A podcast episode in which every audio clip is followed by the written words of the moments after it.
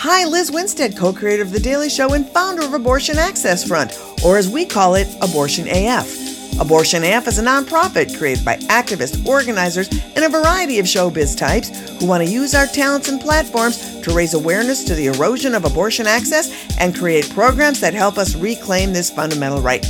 We help connect local abortion providers and activists with their community so folks can learn how to help clinics stay open, patients access care, and reverse the current decimation of bodily autonomy. We also get into good trouble exposing the lies of the anti abortion movement at their churches, their rallies, and their religious based fake abortion clinics, where creepy people doing some sort of medical cosplay demonize folks seeking abortion care instead of providing it.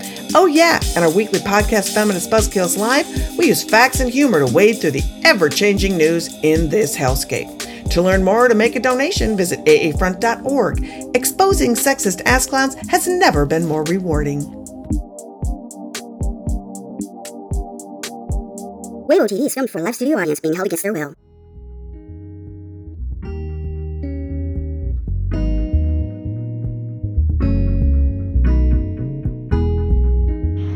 Julia and Eric, I, have I've had this question for you. Um, I forget when the first X Men episode aired, the first one from the animated series.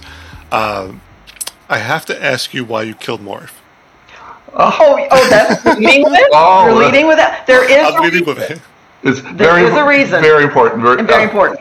Um, I would like the first day that uh, we were given this assignment. I sat down with Mark Edens, who's my buddy from college. We've written hundred things together, and his head co-writer, and had, yeah, had, who laid out the first two seasons with me, and we both looked at each other and said, we gotta we gotta kill somebody in the first episode to show that there are consequences to be an X-Men. They can't just be out there doing play play action and play violence and play Jeopardy. It has to be real Jeopardy.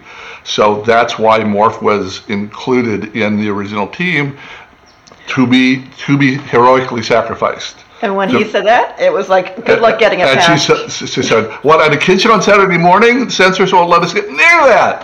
Right. But, but we luckily, one of the great gifts from heaven that we got was our censor, our broadcast standards lady, who had the final voice on everything. Nothing could get past Nothing in the show could get past unless she signed off on it. She liked the books. She understood storytelling. She'd spent some time in prime time. So nine out of ten uh, people in her position wouldn't have allowed us to do it but she got it. It took about a week of back and forth and rules like it had to be off screen. It had to, you know, it couldn't be gratuitous. It was all about the grief uh, of the team, not about oh look, there's more all splattered across. Yeah. So so there are a lot of rules set down, but in the end, she allowed us to do it, and she understood why we did it. Shout out, her name is Avery Coburn, and without her, none of X Men would have happened. Wonderful, yeah. More importantly, the president of Fox Kids at the time, a woman named Margaret Loesch, she's responsible for all of it for Fox Kids, but she was the one who spearheaded X Men the animated series specifically. And without her being on board, none of this would have happened. Yeah, there, there are a hundred things that came up, and she had her back on all of them. You know. That's awesome, and you don't you don't usually hear that. Um, no, you, no, you don't usually hear that. That's, for the executives, no. Yeah. So no. I I had to ask because I you know I was little uh, when I saw the show. I forget how old I was, but um, I remember going like, "What? They killed they killed the character like the first episode." That I I as a child had never seen that before, and then we I was sold.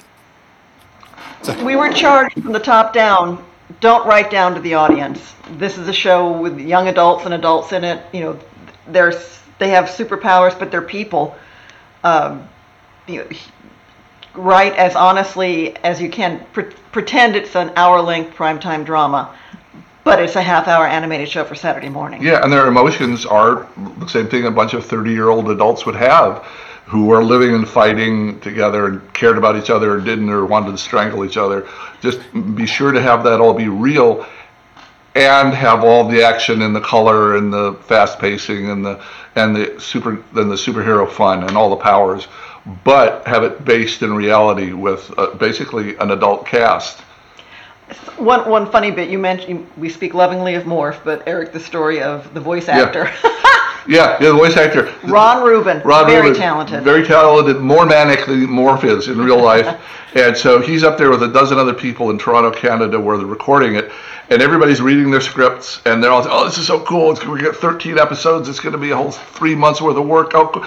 And more, he's like, what do you mean I die in episode two? and all he could think of was, that's two paychecks.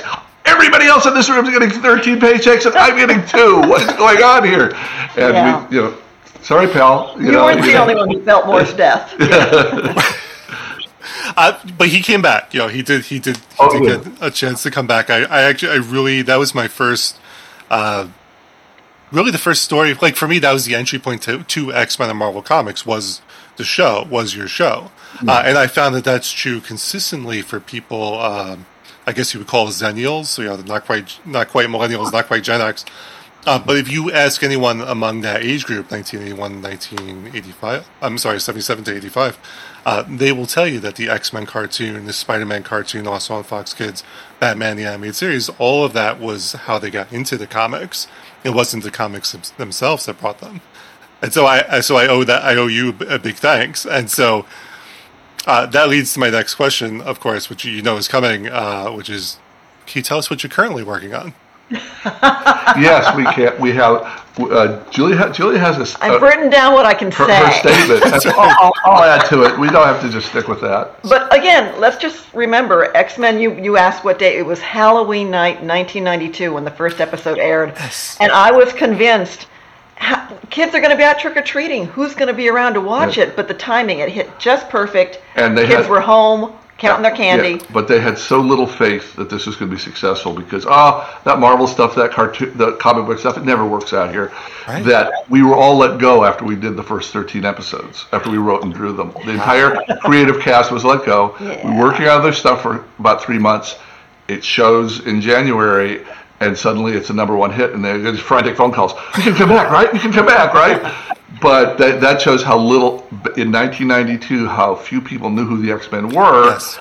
and how little faith Hollywood had in our deal. However, So it ran through 92 to 97. Right, and that- And it, I am going to tell you, I believe it begat the blockbuster movie franchise because it introduced an audience to the X Men characters that didn't necessarily know who they were, honestly. and specifically the lady who did our show, Margaret Loesch, went to the Fox uh, theatrical people and said, "You have a gold mine here," and said, "Ah, you know, okay, so Yeah. it's a, a big hit cartoon. Yeah, you know, hundreds of millions of people watched it. You think they get past that, but people are, can be very compartmentalized out here, and so they say, I don't think it's going to make a movie. You know, people aren't going to buy it. Uh, but she pushed, and they did it, and voila. And I'll say, without the success of the X Men movies, the Marvel would not have been in a position to do Iron Man. So, oh, thank you. You're nodding your head. I appreciate that. I do appreciate But that. now on to what we're doing now. So 25 years after the show went off the air, and we've been out there kind of in the wilderness going, folks remember X-Men? Because as writers, we didn't get a chance to go to cons and things Right. to meet the fans who we didn't realize how big the show was at the time. Then, on November 12th, 2021, Disney Plus Marvel announced its production of the show X-Men 97, a continuation of X-Men the Animated Series. Together with producer director Larry Houston, the three of us have been brought onto the show as consulting producers. We are gratified and pleased. And beyond that, we have no comment. Kind of, yeah, but Right, it, right. It, it's just it's it's it's a cool thing to watch. I mean, the fact that Yeah. that it's like one of the first things they're trying to do. That Disney Plus has a huge staff. They're they're they're making a big, beautiful, wonderful looking cartoon, um, and the fact that it is a continuation, not like a new idea. It's this the the, the huge staff all loved our show and wanted to do a continuation, wanted to do soon after what you just saw in the first five seasons. Okay, here's okay, here's X Men, and that's why they call it X Men '97 because it takes off where ours left off in '97, and for that we're incredibly, you know, grateful and and humbled that that, that would be the you know the focus they take. But uh, it's it's because they could have done anything, they, Yeah. and they can still do anything. But the fact that, and the fact that in Hollywood that we've been invited to the party is incredibly gratifying because That doesn't always happen either. So Uh, uh, doesn't usually happen. doesn't usually happen. Believe me. We've worked on a lot of shows. We've seen some people on very successful shows, and they'll do a new version, and the phone never rings. phone never rings. So this, we're, we're thrilled to be part of this new show, and so there's some Yeah. very talented young people that are the heart and soul of the new one. It's basically like looking at ourselves 30 years ago when we were, for us, making something new, and it's it's it's fun to watch, fun to be part of. Tired of being tracked online? DuckDuckGo can help. Tracking is a comprehensive program. Trackers lurk nearly everywhere online from websites, emails, and even apps in your phone. That means you need a multi pronged solution. DuckDuckGo's all in one privacy app can be used as an everyday browser with private search, tracking, blocking, encryption, and now email protection built in. It's the free, easy button for online privacy. Download the app today. DuckDuckGo. Privacy simplified.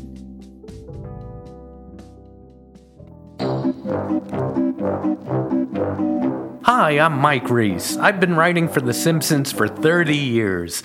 But in my spare time, I travel. I've been to Iran, Iraq, the North Pole, the South Pole, Chernobyl. These are my vacations, folks. I've even been to North Korea. That's the scary Korea. It's all in my new travel podcast on the Believe Network called What Am I Doing Here? It's fast, it's funny, and it's factual enough. You'll hear how I was robbed in Rio, kidnapped in Honduras, dangled from a cliff in Pakistan, and chased by a lady with a meat cleaver again in Honduras. I had a lot of problems in Honduras. Each week I visit all the world's hotspots and hellholes so you don't have to. You're welcome. Download and subscribe to What Am I Doing Here wherever you get your podcasts. I think it's important. We can't overstate like the impact that the cartoon had because in '92, you're talking most superhero films are not great.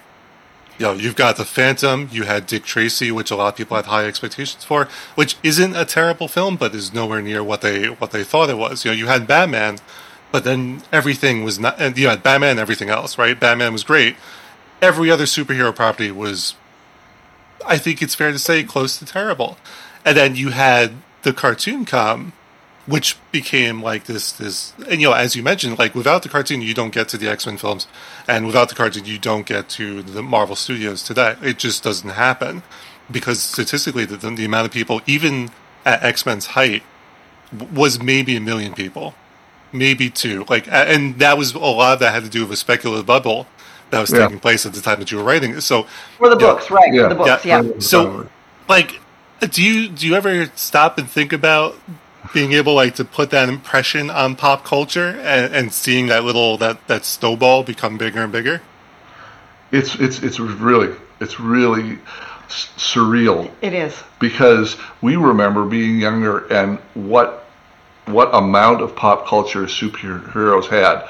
We got once every ten years it'd be a Batman movie. Once every ten years it'd be a couple of Superman movies. It'd be a good one and a couple bad ones. And I was a Star Trek girl, so yeah, I mean, it yeah. was, we, you know, we, we, we, we were aware of. We were looking for pop culture, and there wasn't much. I mean, Star Trek would hit in the mid '60s, and then uh, Star Wars hit in the mid '70s as these huge comets that then would kind of like burn out, and then there'd be then there'd be 10 years of well, are we ever going to see anything again? Little blips, and you'd think people would catch on that.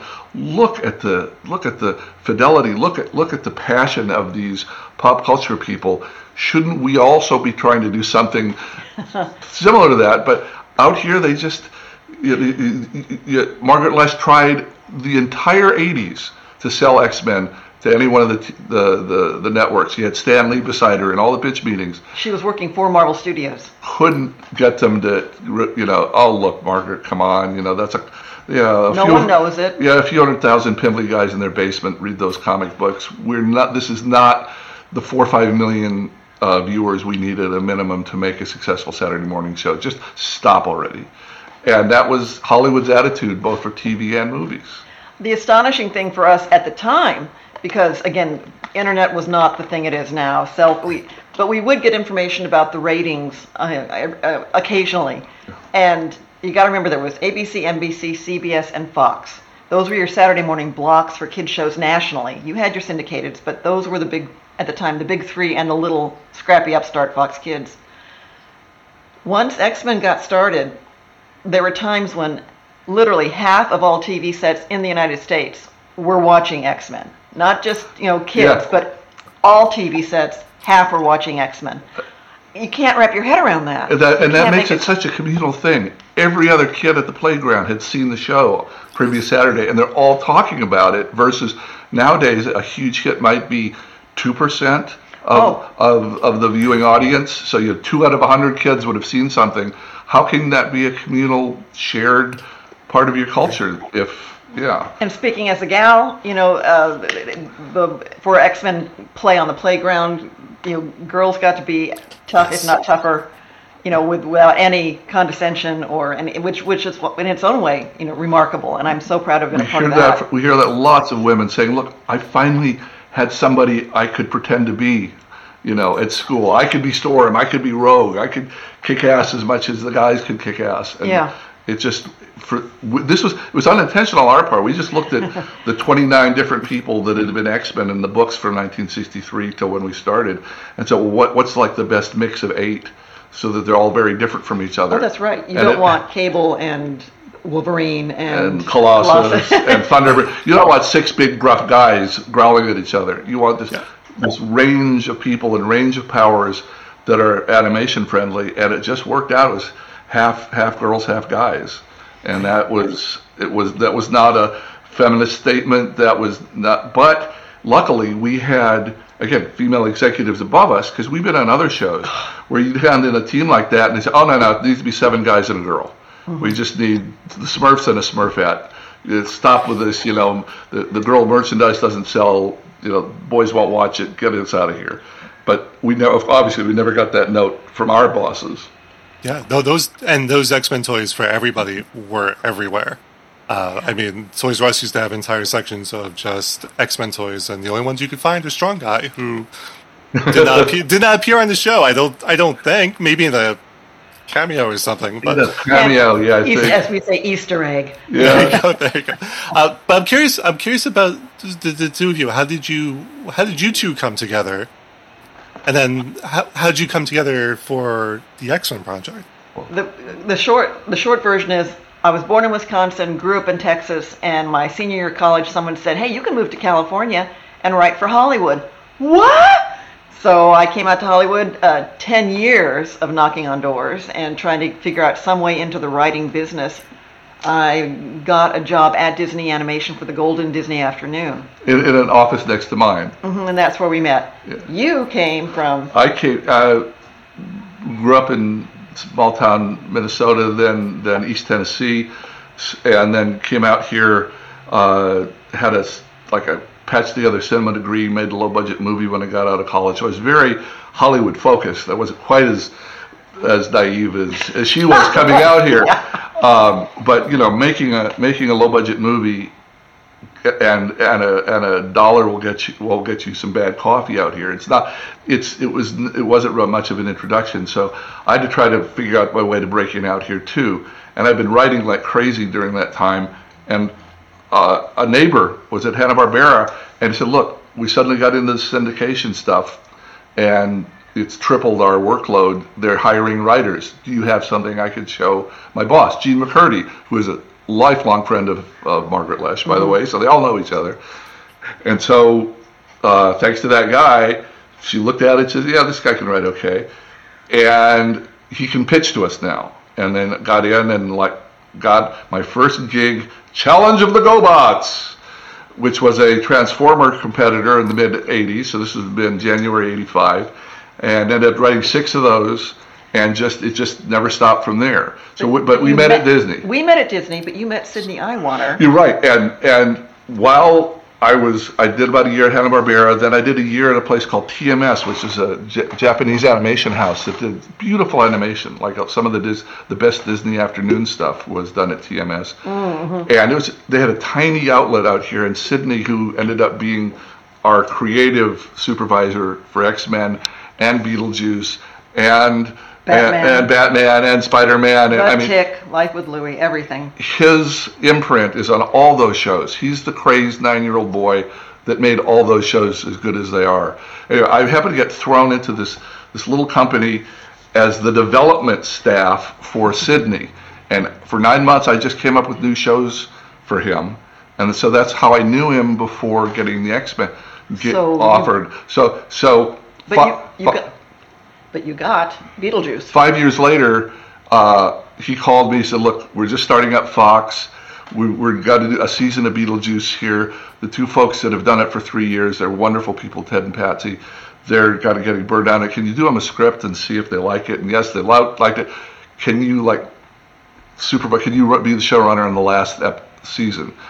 Wonderful. It's great. This is after getting after we left Disney, so we were freelance now and had I think a baby on the way. We had a baby, yeah. mhm. And so great, I get a get a whole season working Yeah. for, and so did it twenty supervised, edited whatever twenty Beetlejuice scripts, and then that's how I got the X Men offer because I, I didn't know the X Men, I hadn't read the books, and just the night before this huge meeting, we get a call from Sidney saying, Eric, you know, you're going to be in charge of developing the X Men and, and running the show, and everybody from Marvel and everybody from Saban, and they're all going to be at the meeting tomorrow morning.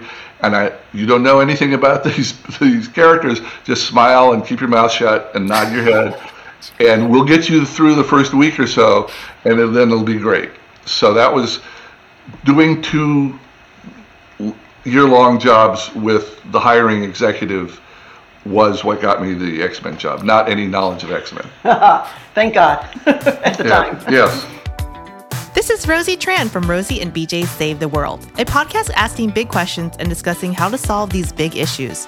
This is a podcast for people just like you who ask Has the war on drugs been successful? Do we need universal basic income?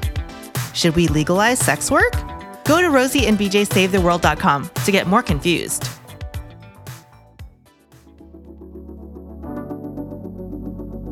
Do you want to grow your audience without sacrificing your privacy?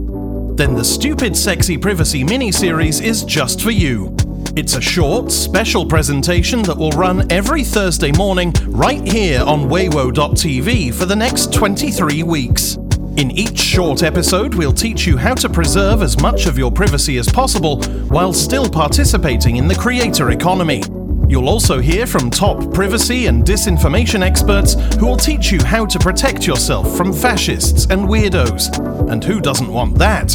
So make sure you're subscribed to Weiwo.tv where all podcasts can be found, and we'll see you every Thursday morning for a special presentation of Stupid Sexy Privacy, a Weiwo.tv miniseries. Which it's it's a common Hollywood story, right? Like it's it's usually that's how it happens. Is you know the neighbor knows somebody who knows somebody, and that's that's your entry point into the business. Uh, Well, I'm I- gonna I- say, be kind to people. Let folks Yes. know you want to do a thing. Let them know you're interested in whatever it is you want to do. Get that out there because that's how those openings happen for you. Yes, that was going to be my next question. Is what advice would, would you give to TV writers? Uh, let's say you had a time machine, you can go back, Yeah. uh, and all of the bad people have already been killed using the time machine. So, putting that aside, if you were to go back to talk to yourselves as you started writing, what would you what would you say? Gee. Well, write more because Yeah. the more you have in your file cabinet, the the more the greater the opportunity. Because I have been there, I have seen it. When someone walks into a restaurant and there's a bunch of people who happen to be writers there.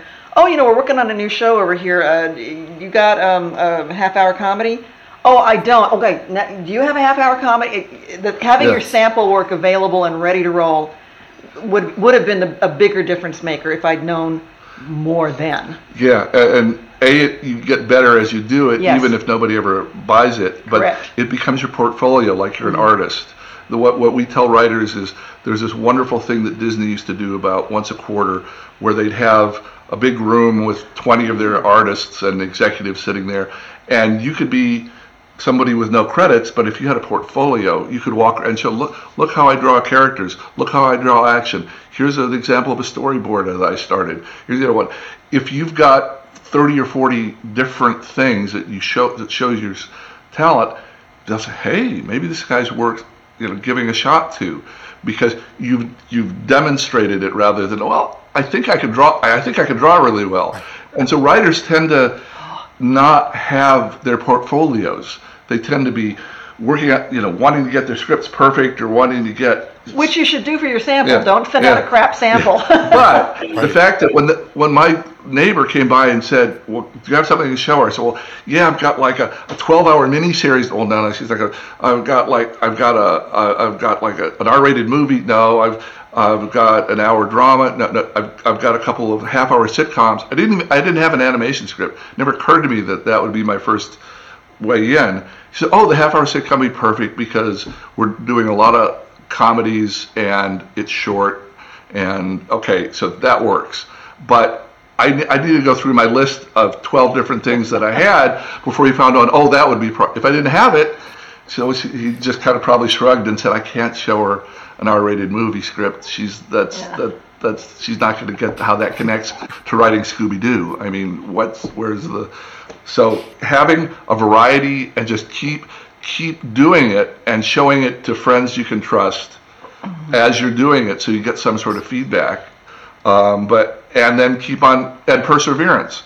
We had we had a dear friend that made a career for 20 years doing commercials. He's an actor. Oh yeah. and he had you know some great ambitions and you all do when you come out here. I he, i swear he said he would go to two three hundred uh, uh, auditions a year. He'd get four or five gigs each one i mean that was plenty for a comfortable life. But he'd go out knowing that 295 of these things i'm going to get no you're you're you're not right for this get rejection. But he just got up the next day and went to three more auditions. And that's that's that's half of it. And I think, at least here in Los Angeles uh, today, good Lord, I, I, I think, oh my gosh, it would have been so much easier today if we had today back then, just in terms of the internet. Look at us talking to you. This was impossible. This was magic back then. yeah But reaching out and meeting people, not pestering people, but meeting people. Um, getting an agent just Oh, good lord! Yeah, Right. I- I- but having your material so you can get an agent. That's what you, you know. Having your samples so you can do that. Uh, meeting people through like the Animation Guild, through the uh, through the Writers Guild. Yeah. There are groups of people now uh, all over the place, not just L.A. You know, seek people out yeah would be advice too. I, th- I think it's beautifully said. Now, I want to make sure we talk about the books. oh yes it's- So you, so you have two books um, Yes. that have come out about the X Men cartoon. So for, for fans that want to buy this, uh, Yes. would, would you like to tell us about both of them? Oh yeah, the, the, the, the first one, which we did ourselves with, without Marvel's blessing, because they weren't interested back then. They didn't have all the rights to the show. That's a long historical, but but it's it's a really dense. It's 450 pages of interviews. We interviewed all the cast, the crew, the writers, the executives, all the people that made it possible. We we interviewed, and then it's a personal history from that first day when we got the phone call, you know, on Sunday night. Uh, tomorrow morning, uh, you're, you're gonna have to start help running this. You're gonna have to run this X Men show. Be ready until the last day, and when we locked up on the last season, it's a it's a personal history of the show, but again points of, and gives examples of scripts and outlines and premises and how we came up with the stories and all fair use, but it's all in there. There is Yeah. it's, a dense book. I call it an oral history Yeah. because there are a lot of interviews in there with people that we've lost sadly in the last five years. Yeah, four or five, like Len Wein, who co-created half the characters in the X Men. Uh, he did four, four, he wrote four episodes for us in the show, and he gave us this wonderful eleven-page interview in here where he told about his how he got into comics in the first place and uh, what the adjustment was like coming out to Hollywood and doing animation. So that's that's for the really committed, just I want to know all the the behind the scenes details of everyday uh, people Because it hadn't been done before. it's harder for people that, They're are, studio that aren't wrestling. super fans to get into because No, it's not. It's fascinating. it's fascinating. But if you love, but the other one is for, for just for we're more average. for- It's jam packed with all the artwork that we couldn't put into this one because Marvel loved this one and they said, well, look, the rights are coming together. Let's go back and get all the artwork together, make some original. uh, this may not work, but yeah, just things you Oh, thought. wow. You, we got all the cameos in there. Thanks to Larry Houston. We lots, got, you know, lots of cells I mean, besides the screen grabs, anybody can do off the screen, but Storyboard original storyboards. There's even a there's a we put in the storyboard of the original the first take of the opening sequence, which is very different from the second. Uh, the, the one everybody knows uh, was the second draft. But when you open the book, here are Larry Houston's original storyboards for what you saw on screen. So, and that's front and back there. And he and Rick Hoberg did the art for us on the cover and on the back, and Will Meugniot uh, did some original art for the book. So if you're, this is we. It was a it was a treasure hunt. We got to because it was not on computer back then. Nothing was saved on computer back then. It Every- was everything hand painted, and just we didn't realize how much heavy lifting work there was. Tens of thousands of man hours of work to do one of these. I mean, we just were focused on getting the scripts right Right. and handing them off to all these other hundreds of people. And we did the math, and in one episode, we figure there's maybe four or five hundred thousand paintings that they do because every you know twelfth of a second you'll have two or three background paintings that are laid over each other and then maybe three different uh, character paint and some props and some special effects that's eight or nine different paintings for a twelfth of a second And I'm just going to show this. These are some individual cells just to show you the movement of Wolverine's head. Everything had to get drawn. The movement of his mouth. Everything. The had art is the art is spectacular in that book. Like it, it looks so good. Oh, um, and that's not us. Those are the artists who made that happen, and we are grateful that some of them hang, hung on to stuff. And we, like I said, we got to do our treasure hunt and find it. yeah and, and grateful that marvel and our the wonderful publisher just really put a lot, made a lot of put a lot of money to make this four pound book look beautiful Abrams Books. We've been so grateful for their support on this because it's yeah. I was gonna say, so the first one is previously on X Men. Yes. What is the title of the second book for people that want to look it up and buy it? Second one is X Men: The Art and Making of the Animated Series. Thanks. And uh, we, just rolling on here, uh, I'm on Twitter way too much. I think that's how you and I found each other. Yes. But X Men TAS is is us on Twitter, and in our bio there we have links to Amazon to purchase the book if you want to go that route. We encourage you to please call your local comic book shop. These last two years have just been devastating. Yeah, this this one's easier to find at comic book sto- stores. The first one, it's basically you know get it through Amazon or get it through the publisher. If you get it from the publisher, yeah, it will be a signed copy. they came and br- you bring a couple thousand, and just say Eric sign them. and so so that's one, one advantage of buying it directly from the publisher. And that's Jacobs Brown Media Group. Yeah. Um, the book has been spotted in the wild at Barnes and Nobles, the art book. We're very happy about that. But yeah, it's just it, it's been real gratifying, and it's given us a reason to go to cons now. Yes. Having been writers, it's like, well, we can't draw or do a voice for you, but um, now we got a book we can show you Yes. and stories we can talk about. So starting in 2017 in October, we started going to, to cons with this book, and then now that COVID has lifted, we started going to cons with this book. The first one was in December, this past December at LA Con, and there was this wonderful pent up energy from all the fans. Uh, "Oh, We've been looking for, for merch for a year and a half. Please have something for me. So uh, yeah, that's and we've got a few cons coming up, but you know, just spot. We're not sure exactly when, when and where, but uh, a few more on on the list. Where can we find you online? Like, what's the what's the handle again? What's the website? Please, we are at X-Men TAS, which stands for X-Men the Animated Series. That was just something we came up with, you know, five years ago to get started. And that's so we are on Facebook at uh, X-Men the Animated Series or X-Men TAS. Uh, we are on Instagram. We are on Twitter, X-Men TAS. We also have a web page, uh, our own web account, xmentas.com, where we um, have ways to get the book and store, you know, more stories and blog Yeah, there, stuff. there's more. There's more. There are more anecdotes and and images and fun tidbits on the website that aren't in either of the books. So please seek us out. You know, I try and be responsive, and we're we're so grateful that the fans have.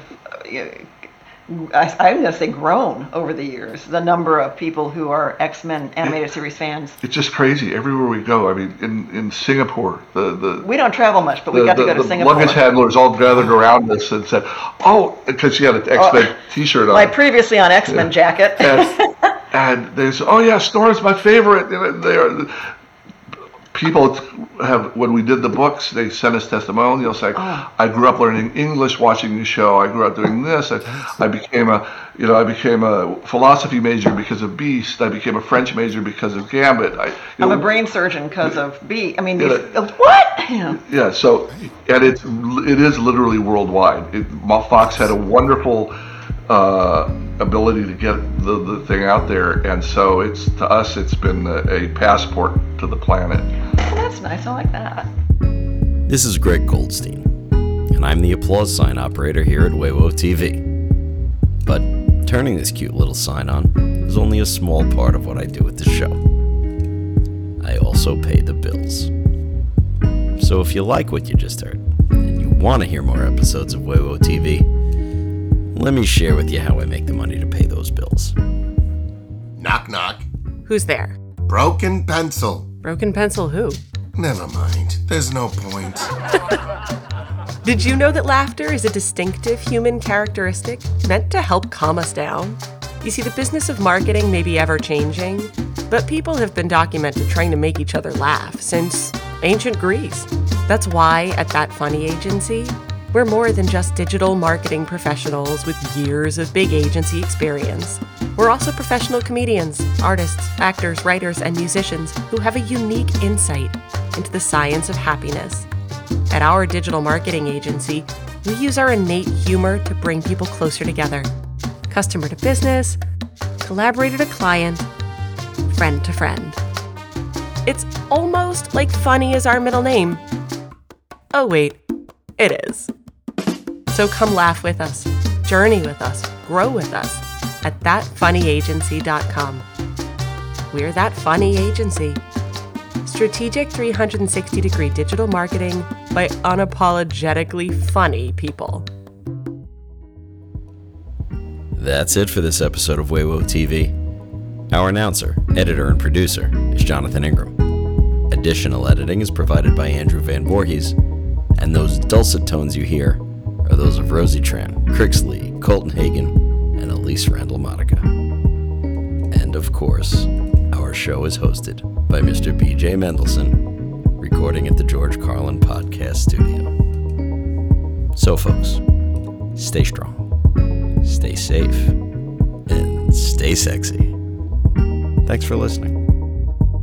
Okay, your your your middle name is Macho, but uh, I'm wondering if you ever cry. You ever has Macho Man ever cried? Oh, Yeah. Really? Uh huh. It's okay for macho men to show every emotion available right there, you know, because I've cried a thousand times, I'm gonna cry some more. But I've soared with the eagles and I've slithered with the snakes and I've been everywhere in between. And I'm gonna tell you something right now.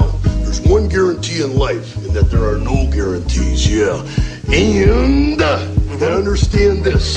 yeah. Nobody likes a quitter. Nobody said life was easy, so if you get knocked down, take the standing eight count, get back up, and fight again. Did you enjoy today's show? If you did, please take a minute and leave us a review. Yes, we know you're busy, and every podcast asks you to do this, but there's a good reason they do. Because every time you leave a review, that review helps more people find and listen to the show. And you know what that means for you? More great episodes of Weiwo.tv. So, what are you waiting for? Take out your phone and leave us a review right now before you move on to something else and forget about us. And we'll see you next time, right?